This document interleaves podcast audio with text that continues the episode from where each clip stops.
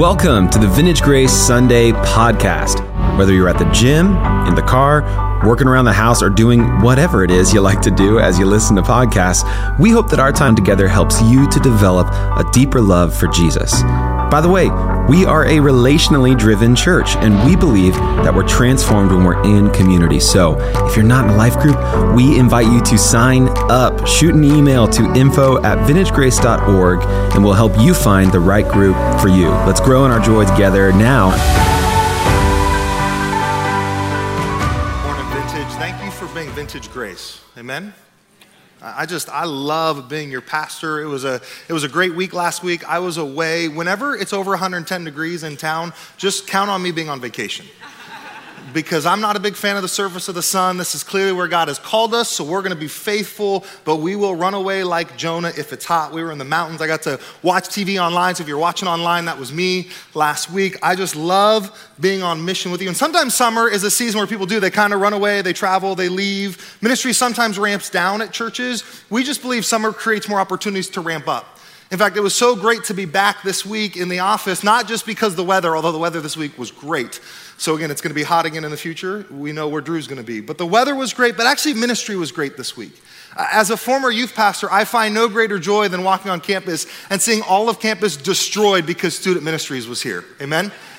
Like, it is a mess around campus this week, and that's because we had almost 200 junior high school students and another 50-plus volunteers serving our youth of our region. That was July. In June, we had almost 500 campers on camp for base camp, and again, another 200 volunteers. So if you kind of do the quick math, you're about 1,000 people. So instead of people running away like Drew, some people run into the fire like firemen or youth and kids workers, right?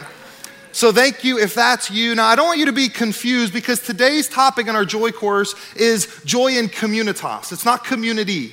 Community is a common unity. Communitas for us is a common mission. And so the mission of everything we do at Vintage Grace, Daisy did a great job last week reminding us.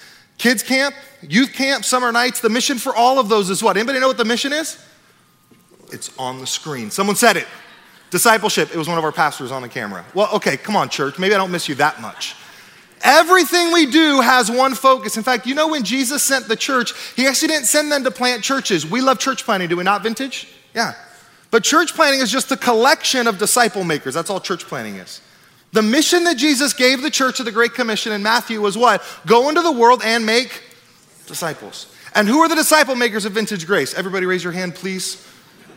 We are. We're in this relationship, inviting people in. Again, so thank you to Jen and our kids team and Daisy and our youth team and all of you, because here's our focus as a church: to be disciples that make what? Disciples. That's actually what leads to a joy-filled community of faith. And so if you're a guest with us today, if you're watching online, can I just encourage you to fill out a Connect card? You're like, I thought we missed that part of the service. We will never miss the Connect card. Why? Because this is what leads to discipleship. It leads to relationships. Something I've had to wrestle with over really the last 7 years at Vintage Grace is I am a small church pastor at heart. You know what I mean by that? Like, I want to know about your cat's cousin's grandma's aunt. Like, that's my heart. But I recognize I've got this whole limitation. Anyone know what a watch is? Or a calendar? Or 24 hours in a day? And so please hear me, like, my heart is to be in every single life group. We got to be at life group last week, and I'm like, I love life group. You heard Carl just share about life group. And so that's my heart, that's our heart as a church, is that you'd fill out a Connect card and you'd connect in meaningful relationships, because here's the deal. The pastors at Vintage Grace, those are our life group leaders. Those are our youth leaders. Those are our young adults and our small group leaders and our Bible study leaders. So we'd encourage you, fill out a Connect card. If you're watching online, you can text in, but let us know who you are and let us know how we can battleship with you. I think there's two different versions of church currently in the Church of America. One is a cruise ship. How many of you guys like cruising before 2019? Right? And so the cruise ship, I love cruising. You know why? Because I love to eat and it's always open and I don't have to do dishes. But a cruise ship, there's a little bit of everything available that you can partake in, right? And for many of us, we're fans of that. Here's the only problem. In the church, Jesus doesn't create a cruise ship. He creates a what? A battleship. Where everyone's got a role, everyone's got a place to serve. We're kingdom laborers, we're not consumers, and that's hard for us in America, because you know what we do really well in America? We consume. Can somebody say amen? Like, we consume. And yet the church, we're a mission-driven, kingdom-focused follower of Jesus group, amen? Not a common unity, but a common mission, serving a common king, who we know the final score, but man, that's what caused us to wake up and to get after it, to dive into the diamond, to fill out a connect card, to serve and to be on mission. Why? Because we are kingdom laborers. If you have your Bibles, I invite you to turn to the book of Philippians. We've been in this book, walking through this letter where Paul wrote to his church. He wrote to a church that he pastored, that he planted, that if he went away, he didn't go on vacations, he went on more missionary trips. I went on vacation. But as he goes away, he longs for these people. He cares about these people. In fact, their intimacy increases in their relationship when they pursue the kingdom together. When they become kingdom laborers, linked arm by arm to fight for the king and to pursue that. And so this joy in communitas is part of what I felt this last week. Just this joy in missing you. This joy in wanting to be with you, this joy in coming together, this joy in saying, Jesus wins, let's fight for him. And so as we dive into the text, remember Paul's writing to his brothers. He's writing to his kingdom laborers who are grinding for the kingdom. It's not that it's easy, it's that it's worth it. We think about the joy in the gospel, joy in communitas. It's not that it's easy, it's that it's worth it. And so again, Dacey did a great job last week. He ended with this idea of stand firm. And here's the summary, picking up in chapter 4. Here's where we're gonna go. So Paul wraps up his letter to the church. Now again, when I say we're wrapping up today, just like Paul, that means we have 2 weeks left. Finally is never finally for preachers. But as Paul wraps up his letter today, he's gonna thank the church of Philippi for their gospel partnership. Please hear me, church. Thank you, thank you, thank you for being on mission on the battleship. Not for my sake, not just for your sake, but for his glory. And so Paul's gonna thank the church, and he's gonna say, as a result of this relationship, as a result of you and I fighting for the king, 3 key things we're gonna see in the text today. Here's the first one. The gospel advances, and lives are changed. Is that not good news? When you make an investment, do you wanna know your ROI before you make the investment? ROI, for those of you that don't know, return on investment. I like to invest in things that actually have a return, amen? Like being a Giants fan right now, it's a great investment. Last 3 years, terrible investment. I like to know the final score before I invest. Here's what Paul says, thank you for your investment, it's made a difference. The gospels move forward. We already know the final score. He says, not only have I benefited from your investment, but you've actually benefited too. The third thing we'll see in the text today is that we're both gonna get an eternal reward. Now, when we're kingdom laborers, is there ever a gap in our life? Yeah. How often is there a gap in your life? Every second of your day. There's always gaps between our present and our desired state. Where's Paul writing when he's writing the joy gospel, when he's writing the joy epistle? Where's he writing from? Prison. He's been persecuted.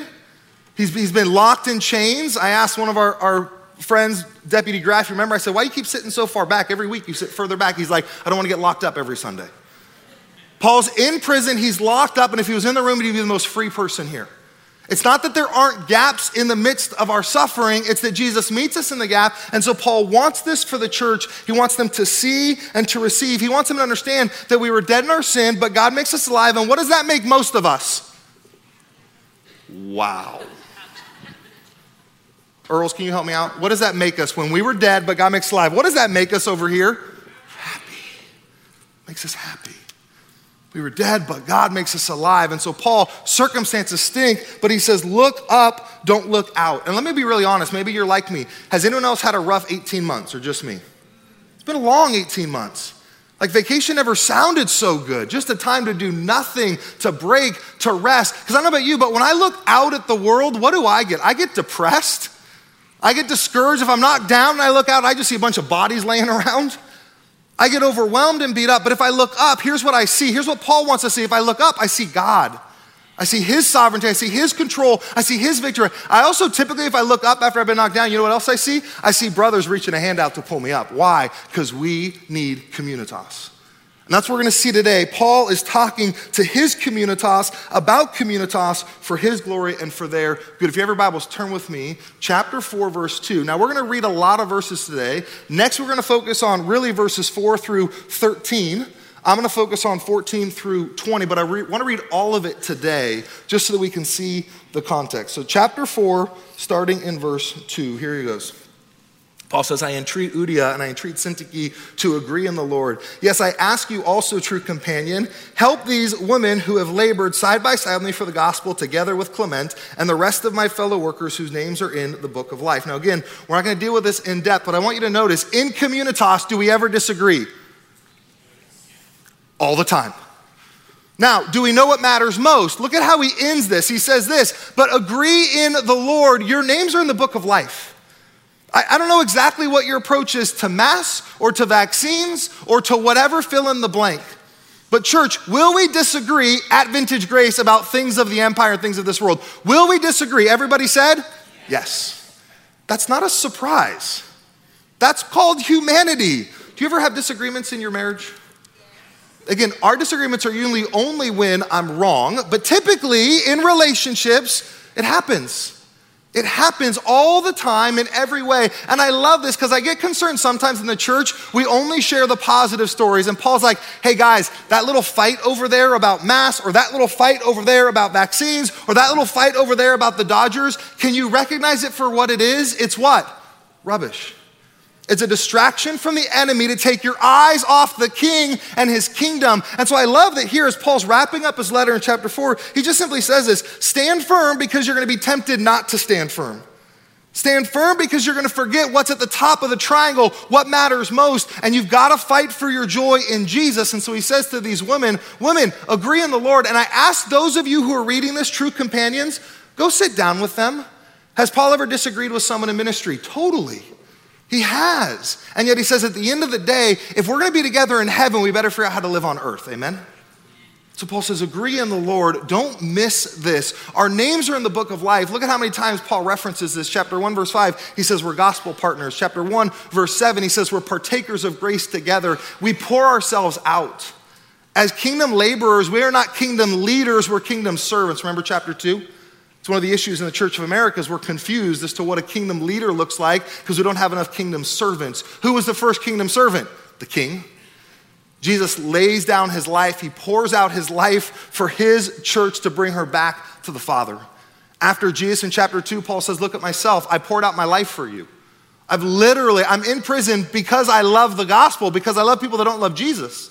That's why he's in prison. He says, EPAP, I'm writing this letter to people that love me and I'm supporting you. He says, EPAP gave his life. Timothy gave his life. He gives example after example of people that pour out his life. So again, don't miss this. In community, there's always chaos. At most weddings, I share this example with the husband and the bride. I just simply say, at your first dance, metaphorically, you're gonna step on each other's toes, but here's what's important. The DJ, who I believe is the Father, never turns off the music. If you're not a good dancer, any bad dancers out there or just me? Come on, Brian, I see you, right? If you're not a good dancer, you gotta remember that God is still orchestrating a beautiful song. And so we continue to press on and we fight for our joy together. So Paul starts there in chapter 4, then he gets to verse 4 and he says this. He says, rejoice in the Lord always. Again, I will say what? Have we memorized that word yet, church? Clearly not, because when I ask you about being dead in your sin and alive in Christ, you forget what that makes you. It makes you happy. He says again and again, 16 times, 40% of the references, Paul loves the word joy. Rejoice, rejoice, rejoice. Now, why do we rejoice? Because we're in the Lord. Again, I'm gonna say rejoice. Let your reasons be known among everyone. The Lord is at hand. Church, 2020 was a phenomenal opportunity for the Church of America to actually show the world what matters most to us, and instead we fought about masks and vaccines. Now again, here's the good news. Although I think we miss the boat sometimes in the Big C. I'm proud of you, Vintage. I think we missed the boat a little bit. Here's the good news. Guess what else is coming in 21 and in 22 and in 23 and in 24? What's gonna happen in the future? Gaps. And when gaps happen, what do we get, church? What do we get?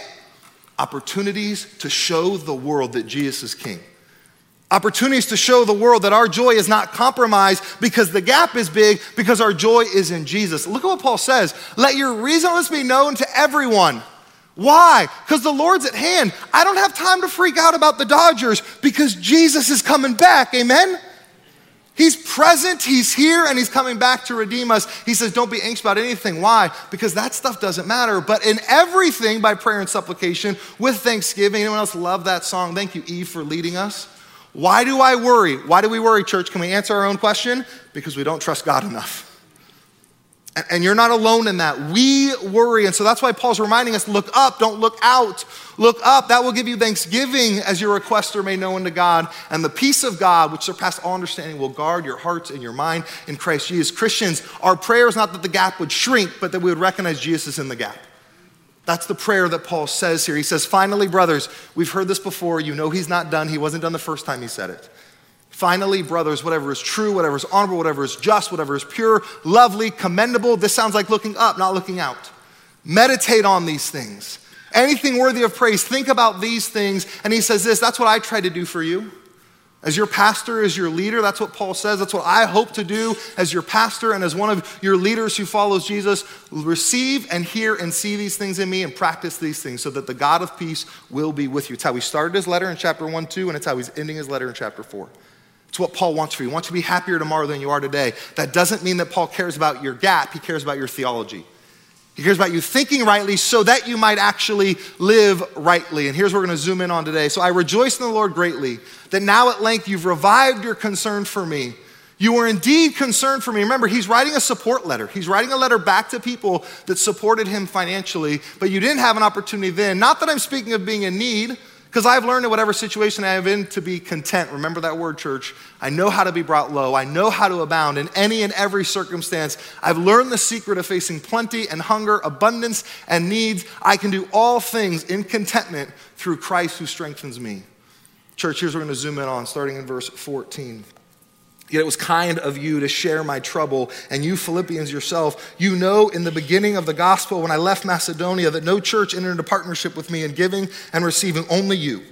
Even in Thessalonica you sent me help and my needs once again. Not that I ever sought the gift, but I seek the fruit that increases to your credit. I have received full payment and more. I am well supplied, having received from EPAP the gifts that you had sent, this fragrant offering and sacrifice, acceptable and pleasing to God. And my God will supply every need of yours according to his riches and glory in Christ Jesus. To our God and Father be the glory forever and ever. And everybody said, amen. Father God, as we come before and as we read these verses, would you allow us, Spirit, to see what you're doing in Philippi and in Paul's life in prison, and would you do it in our life? Would you show us a new way of life, of partnership, not of community, but of communitas? Would you cause us to look up and not out today at your word, and would this all be about your glory and our good, we pray. Speak to us, Spirit. For your glory we ask these things. Amen. So here's where we're going to start. We're going to zoom in on verse 14, and here's Paul. He's writing a thank you letter in prison to his supporters. It's the very end, and here's what he says. It was kind of you to share in my trouble. I love if you read the context leading up to verse 14. Here's what Paul says. He goes, guys, really, I don't have any needs, but thanks for filling all of my needs. Did you catch that? I've learned the secret to be content. I've learned what it means to have no needs at all, to never have my joy be compromised by my circumstance, by my gap. But oh, by the way, I still had needs, and guess how they got met? You. He's writing a thank you letter to those who God has used to meet his past needs. Now, I gotta believe, Paul is awesome. I'm a big Paul fan, but Paul is not Jesus. He's a sinner saved by grace, a saint who still struggles with sin, and I don't think that Paul's perfect. In fact, Paul tells us some of his struggles during his life. I gotta believe there's moments for Paul where he's been in prison, because he's had lots of chances, where he's sitting in prison, he's like, man, again, Jesus? I'm all alone. You ever have those moments of like, woe is me? Paul's in prison because he was faithful. He's in prison because he served God. He's in prison because he proclaimed the gospel. And I love this. I think there's moments in Paul's life where he's like, man, I'm just trying to be a good Christian. Remember at Vintage Grace, we don't believe there's ever a thing called the good Christian. There's just desperate, dependent, broken sinners saved by grace. But I think Paul at times, he wasn't perfect. I think he kind of wallowed in self-pity. Come on, God, I'm just doing the right thing. I got to believe that maybe in those exact moments is when EPAP's gift showed up. Don't you love God's timing? Eve asked us earlier this morning to remember God's faithfulness in the past. I wonder if Paul was in a moment of self-pity when EPAP showed up in prison and said, hey, Paul, I just want you to know we were thinking about you. What a cool reminder that you are not alone. Church, why do we want you to fill out a Connect card? Because you're not alone, but we have to actually get to know you so we can be on mission together. So again, God is using people to encourage Paul, and he says, thank you for your partnership. 4 times that we know of, the church of Philippi invested in Paul financially. These weren't like one-time gifts. He says, man, it was kind of you to share in my troubles. You Philippians yourself, you know that at the beginning of the gospel, when I left Macedonia is a large region. So think like Sacramento County, that when I left Macedonia and went out to El Dorado Hills in Thessalonica, you alone were the ones that cared about me. You alone were the one that entered into partnership with me, even in Thessalonica, because we typically make investments in things where we get to see the benefit, right? We want to make an investment when we can actually see, and let's be really honest, church, receive the benefit.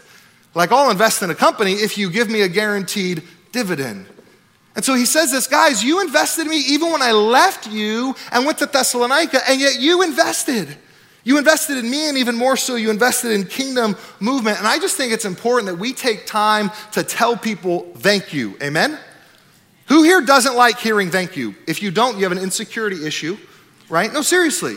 And that's something to kind of chew on in your journal and maybe repent about. But Paul is not saying, I worship you, Philippi. He's saying, thank you for investing in me, because apart from your investment, I couldn't do what God called me to do.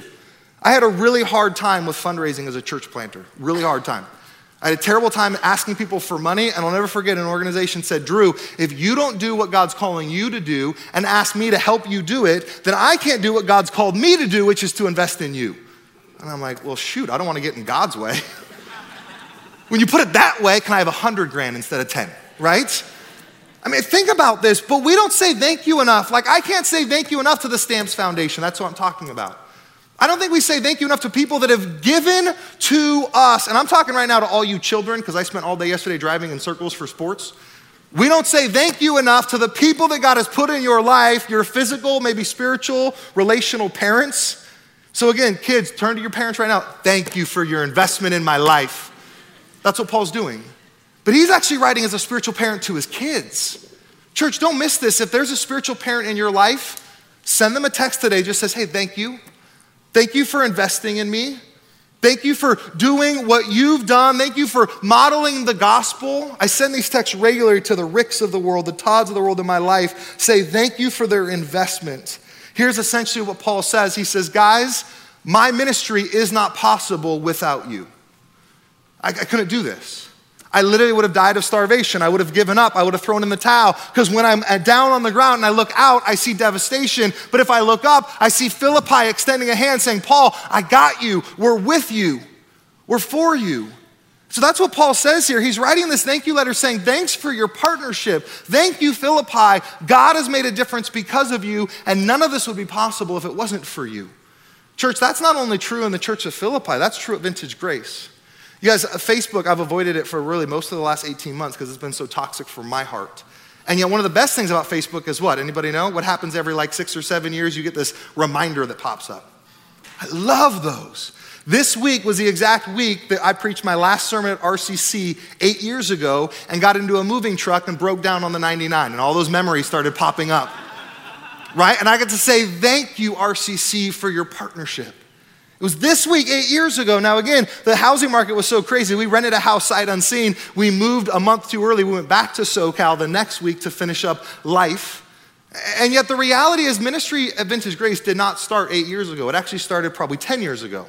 It was 10 years ago in September 11th of 2011 that EFCA, our organization that we're a part of, that they came and said, hey, Drew, we think you should plant a church in Sacramento. And we're like, cool, well, God hasn't told us that, so we're out. But that's really where it started. And it probably started even before that. It probably started 18 years ago when we started RCC as pastors. Again, God has been faithful. So even Eve, thank you as you were leading us this morning. It's amazing to look back and see God's faithfulness to us at Vintage Grace. I mean, how many of you guys, do you know what it's like to be a missionary? Any missionaries out there? Anybody a missionary knows what it's like to raise support? Now again, this is actually more of a test for you, church. Because at Vintage Grace, who do we think the missionaries are at Vintage Grace? So any missionaries out there? Oh, good. Okay, you're with me now. Because I think it's easy for you to feel like Vintage Grace. Well, Drew and Jen planted the church. Who are church planters in the room right now? Raise your hand if you're a church planter. Remember, church planters are just disciple makers. Come on, Paul, I saw you. Get your hand up, right? Like, all of us are in this together. And so I don't want you to miss, part of it's important for us to talk about RCC is because let's just be really honest, church. We want to be RCC to Gabe in Oakland. We want to be RCC to Matt in Oak Park. Like, that's who God has called us to be. And yet RCC is this small church in Yorba Linda, California. You guys ever heard of Yorba Linda, California? 3 of you, right? They've never heard of El Dorado Hills either, except for through Vintage Grace. And yet this small church in Yorba Linda specifically, there was one gal in particular, Melva. I love Melva. Melva was a part of the launch team at RCC over 50 years ago. And she's been at Vintage Grace before. I had pictures with her at the last building. She was like, I gotta get someone to drive me up because I don't drive. I gotta get someone to take me up here just so I can see what God's doing. You know why? Because Melva prayed for the Gilgers. Now, not literally, she didn't know the Gilgers. Melva didn't know anybody in El Dorado Hills, but Melva prayed for young couples that God would bring couples together for his glory and for their good. Melva knew that there would be challenges in all of your lives. Gilgers, I'm not trying to speak prophetically. Are there ever challenges in your life? Yeah. Melva prayed for you. She doesn't know you, but she prayed for you. Todd Chapman, who will preach here in a couple weeks, my pastor, he'll preach here in August. He prayed for you. He supported you. And it's imperative that we understand who RCC is because it's actually who we want to be. So Paul tells them, thank you. Paul tells them, thank you for supporting me because it made a difference. And what I love about this is that Melva, Todd, RCC, Yorba Linda, guess what? That's who we get to be at Vintage Grace in El Dorado Hills. But don't miss this. Ministry is a two-way street. Partnerships are symbiotic. It's a both and, not an either or. Look at what Paul says. He says, when I left Macedonia, no church entered into partnership with me in giving and what? Receiving. Why? Because everyone wants to know, what do I get out of the deal? See, here's what I love about Yorba Linda. Yorba Linda's line on their little billboard in their town is Yorba Linda, the land of gracious living. Part of why we plant in El Dorado Hills, there's all sorts of reasons. But one of the reasons why is this is Yorba Linda North. We left Orange County North to go to North Orange County is how we feel. White-collar community that all of us would be tempted to worship our kids. All of us would be tempted to think that living near East Lake or Puddle Folsom or wherever God places us, that we would think that that would bring us ultimate joy. And that's part of why I think God landed me here as a cancer dad who says health is not what's most important. Wealth is not what's most important. What's most important is Jesus.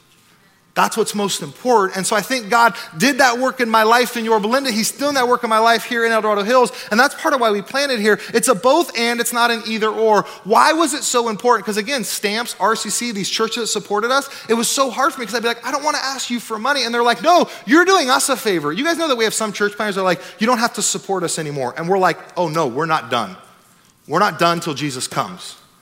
Why? Because we're in it with you. Because it's a blessing for us to invest in Oak Park. Why? Because otherwise we get really distracted by EDH. We get really distracted by thinking this is what matters most. No, kingdom is what matters most. And so we invest with our time and our treasure and our talent. In fact, don't miss this. This church in Philippi, they begged for an opportunity to invest with Paul. In fact, that's what the text says. This church in Philippi, Paul tells the church of Corinth, they are an example, not because they gave out of an abundance. At Vintage and even in Yorba Linda, I think often we're tempted to give out of an abundance. That's not a bad thing. If you have abundance, don't apologize for that. Just give it away. It's not bad to have abundance, but don't miss this. The church of Philippi, they gave out of poverty, not out of abundance. Paul's like, I don't want your money because you don't have any. And this church in Philippi was like, you can't tell me to stop giving to you.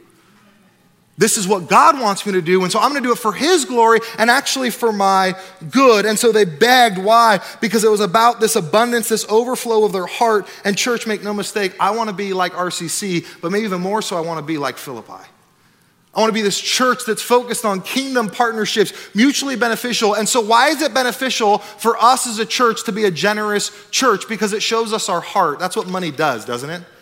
Money often shows our heart. Why does Jesus talk about money? Because it shows our heart. And even right now, one of you invited your friends to church and you're like, gosh, dang it, Drew's preaching on giving? Does that not happen when you invite your friends to church or just me, right?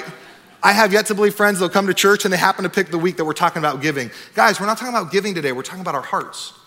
This beneficial reality for you and I to live on mission. And Paul says this, don't give for my benefit, actually give for your benefit. Why? Because when we give out of a joyful heart, you know what that shows us? It shows us that we're kingdom people, not empire people. Guys, that's what I want for you as your pastor. When I say I want you happier tomorrow than you are today, I really just want you to be a kingdom person. In the kingdom, there's gaps in the empire, but our heart is full because the king is resident there.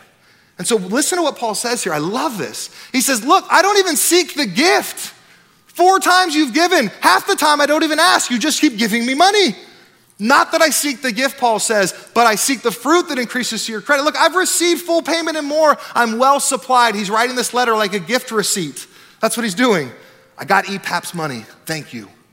Thank you, thank you, thank you. But don't miss this. I don't seek the gift. God takes care of me. I'm well supplied. Look at what he says here. He says money matters.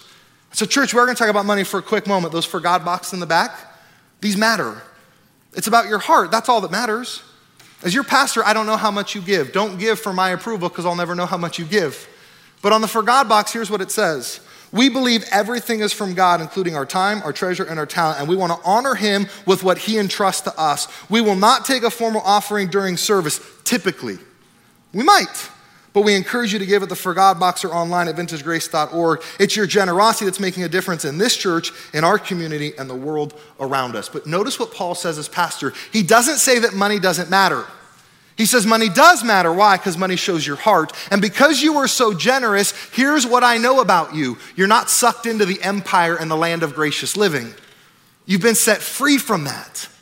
You've been set free from accomplishment and achievement because you recognize that God has already accomplished everything. And so Paul is saying, thank you for your gift and supporting me. God used it for the gospel. I'm well supplied. Here's what else he says. He says, but really this was about your gift. This was about the fruit of your faith. This is about you actually saying there is more joy in Jesus. Because how many of us believe fully, don't lie in church, how many of us believe fully that there's more joy in Jesus? Man, I want your faith and your faith and your faith. I'm still in process. I believe it, but how often does my lack of faith come up? Typically around mortgage time, tax time, right? Let's just wrestle with that. And so here's what Paul says. Because you gave not out of abundance, but out of poverty, I know that you gave because you wanted to. What's the only command in the New Testament about giving? God loves a what? Cheerful giver. If you can't give in your joy, guess what we believe in Vintage Grace? Don't give. You ever heard a pastor tell you not to give before? Yes, at Vintage Grace. I get it. Don't give. But if you don't give out of your joy, can I encourage you as your pastor? You should ask the question why you don't give. Because that shows your heart. That's what we're talking about here. And Paul says, look, I'm not even seeking the gift. I'm seeking the fruit to your faith that comes from a joyful heart that's been set free from the work of this world and set free to do the work of the kingdom. And that's who he's writing to these people in Philippi. He says this to Timothy. Remember the guy that he's been planting a lot of churches with? He says to Timothy, but godliness with contentment is great what, church? Gain. Godliness with contentment is great gain. For we brought nothing into the world. How did you enter the world? Anybody know? Naked. You weren't bringing anything, maybe an umbilical cord. And we cannot take anything out of the world. I love it. John Piper says this way, there's no U-Hauls behind hearses. You ever thought about that? Now again, someone will email me a picture of a U-Haul behind a hearse. It's Photoshopped. It's not real. There's no U-Hauls behind hearses. Piper tells another story when talking about giving, and I love this story. He says, imagine you're an art collector and you walk in with a buddy. And let's just be really honest. Your buddy's not an art collector. You are. And you start walking around this incredible art museum, and he starts taking things off the wall, and he just holds them. And you're an established art collector, and now your buddy, you're like, what are you doing? You don't touch that. First of all, you probably punched them in the face by now, right? But you're walking around, and then you get to the end of the day, and the clock strikes midnight, and you gotta go put the stuff back, and the whole time people are looking at you like, what is wrong with you? You're like, I'm an art collector. I got special stuff. And you're laughing at them. You're like, you're not an art collector, you're an idiot. That's what you are. You're an idiot. And I love this picture because is that not what we do in the world? We start to gather all these things as if at the end of the day, we're gonna take it home with us. There's no U-Hauls behind hearses. That's what Paul's saying. He simply says this, godliness with contentment is great grace, is great gain, and we cannot take anything out of the world. Here's what he says in verse 8, but if we have food and clothing, with these we will be what? Content. And there's a part that goes, do we even need? Clearly, I don't need more food right now, right? Now, my clothing is more for your benefit than for mine. I mean, think about this reality. We use the word need in so many illegitimate ways that at times should cause us to stop and say, are we kingdom people or are we empire people? That's why Paul talks about money, because money matters, because your residency matters. And what has he been telling us in Philippians? He's been saying, your residency is a kingdom of heaven, not of earth. Live this way. So he tells Timothy, he says, man, be content when you start to get to a point in your life where you've been set free from the sin of acclamation, of accumulation, of achieving, then you're actually set free from the empire to actually live for the kingdom. And I'm just telling you, as one who's in process, there's no greater joy than being set free from this world, amen? So Think about that. In fact, Paul goes on, he says this in verse 9. I love this, 1 Timothy 6. But to those of you who desire to be rich, be very careful, because at one point every one of us fell in this category, maybe still do. Those who desire to be rich fall into this temptation, into a snare, into many senseless and harmful desires that plunge people into ruin and destruction, for the love of money is the root of all kinds of evil. It is through this craving that some have wandered away from faith and have pierced themselves with many pangs. Church, who woke up this morning and said, I want to be pierced with many pangs? Right? And yet so often we pray for things like, God, give me this. And let's just be really, really honest, church. This might actually pierce us with pangs. So praise God doesn't give you everything you want. Amen? Remember that.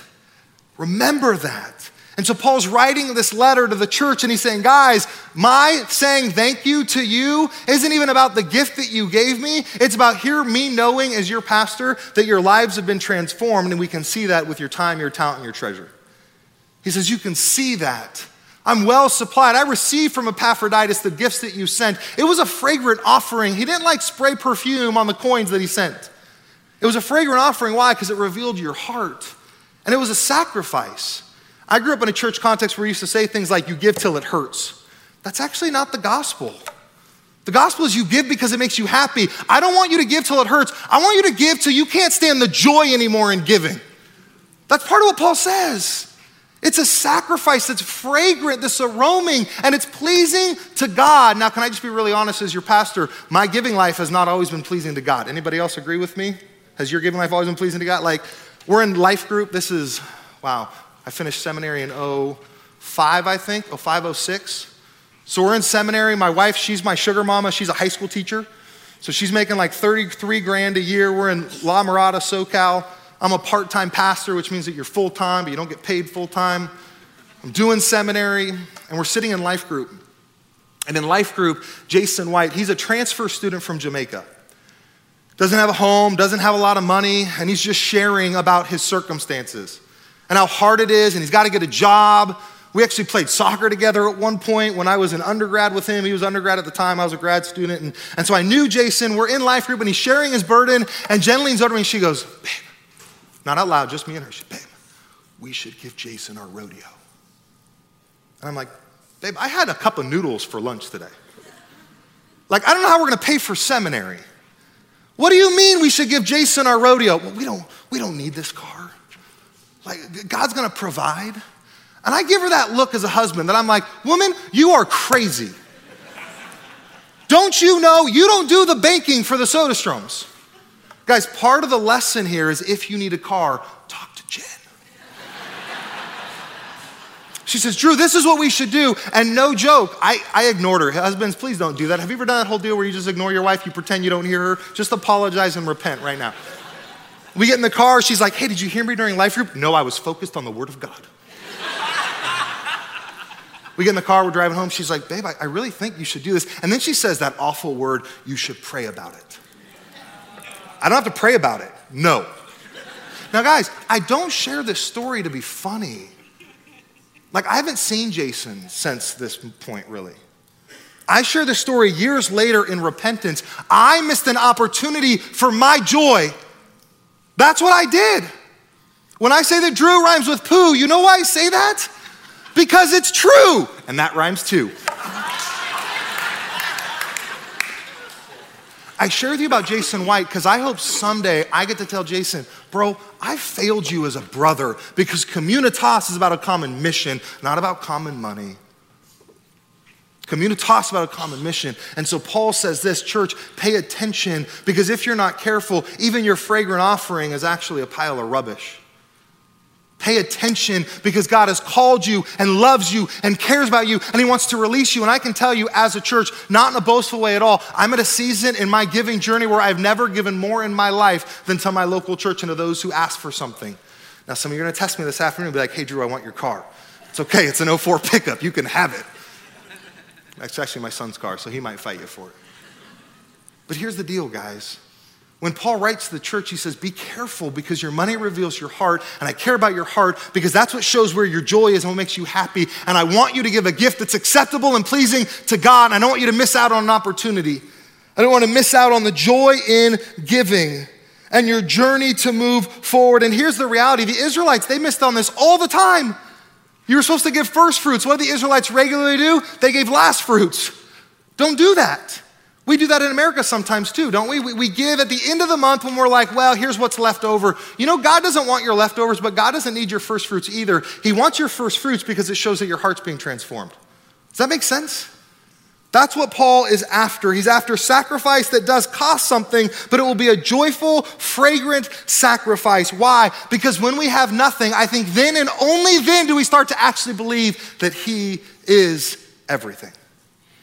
And here's my fear in the Church of America. We have so many things, we don't actually have what matters most, which is the gospel, which is the kingdom, which is the king himself. Here's how Paul ends his letter. He says, look up, don't look out, and my God. It's very personal for Paul. When we're in moments of desperation, then we can turn to our Father. I love the story of David and Goliath. Anybody else love that story? And Goliath laughs at David, right? Because he looks out and he kind of laughs at him. David never laughs. David never trembles. Why? Because David looked up, not out. David knew his God personally. Go read the Psalms. They had an intimate relationship. And so in this context, Paul, in the same way as David, he says, my God, there's an intimate relationship. I look up, I don't look out. My God will supply every need of yours according to his riches in glory in Christ Jesus. When we look up, we see God, and then we get bold.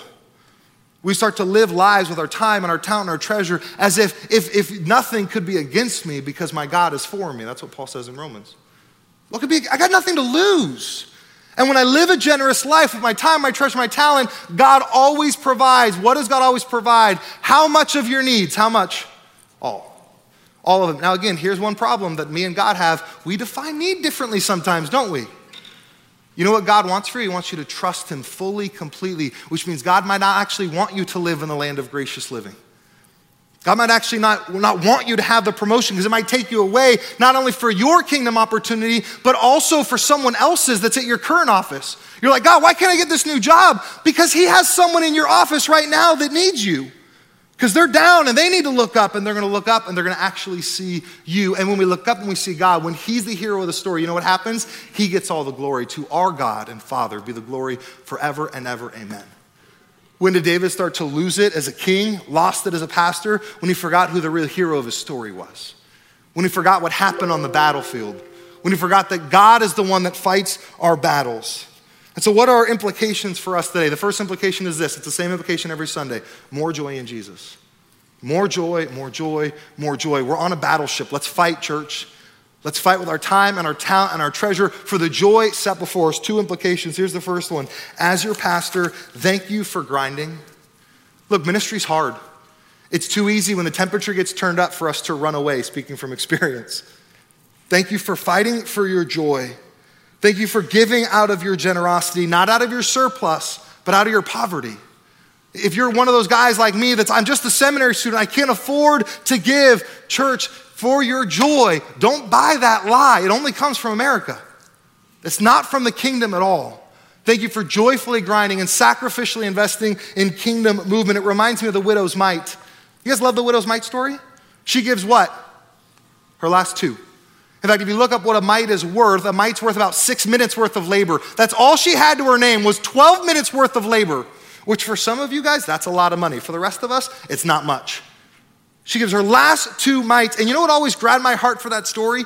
Jesus doesn't stop her. I would think Jesus, as a loving God, would be like, no, you need that. Don't give your last two mites. He doesn't stop her. Why? Because he actually thinks that she has what matters most. She can have nothing, but if she has the Father, she has what? Everything. He doesn't stop her.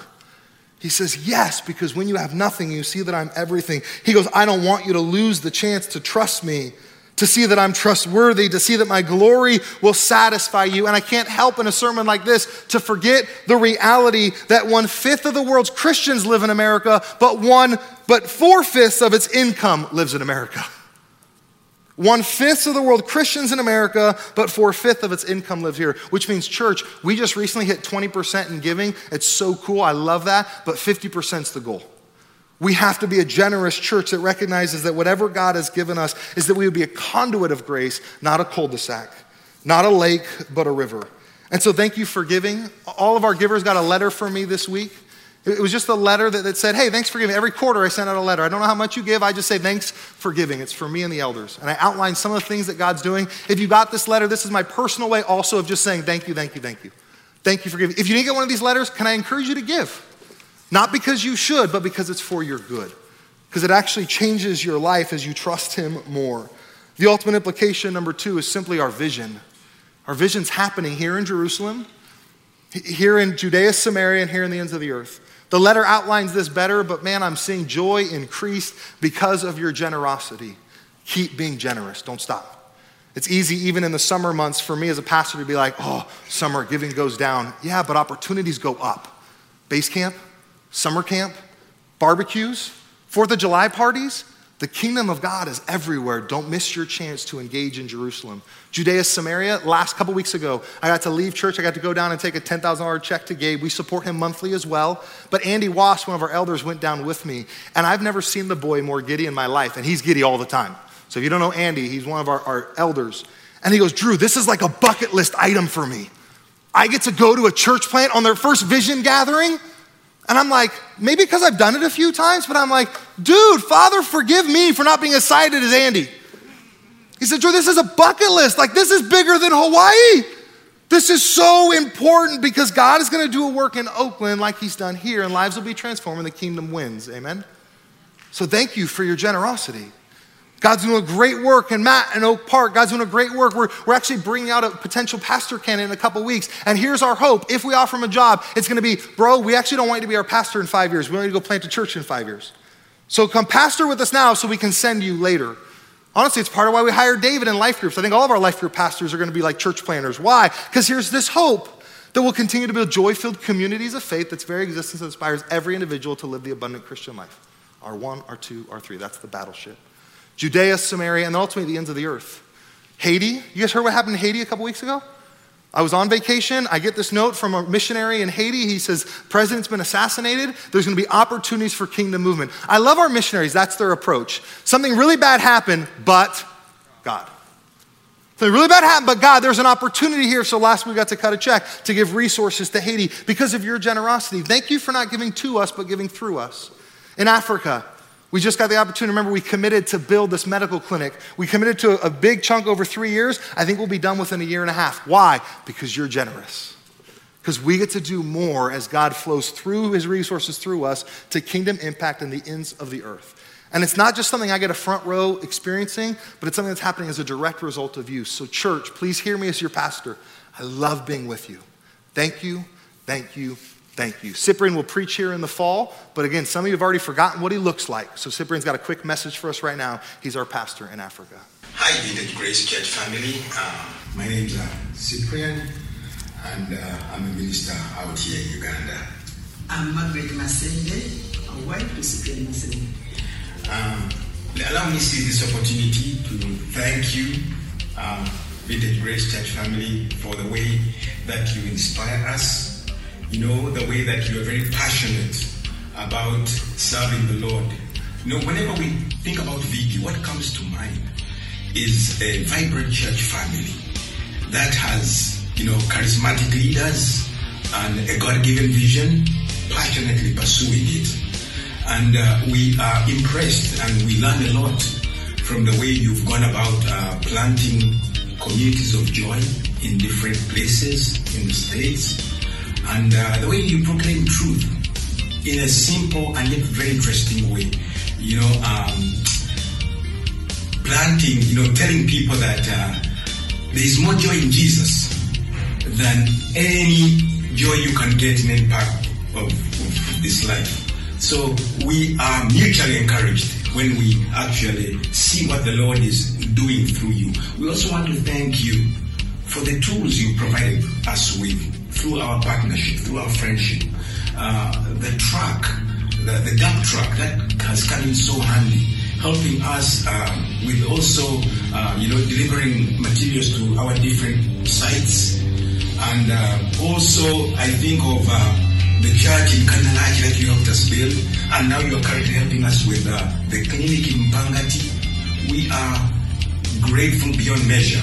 In fact, words can't do us justice. We are so thankful for the friendship, the teams you've sent out here, the teaching that has been done.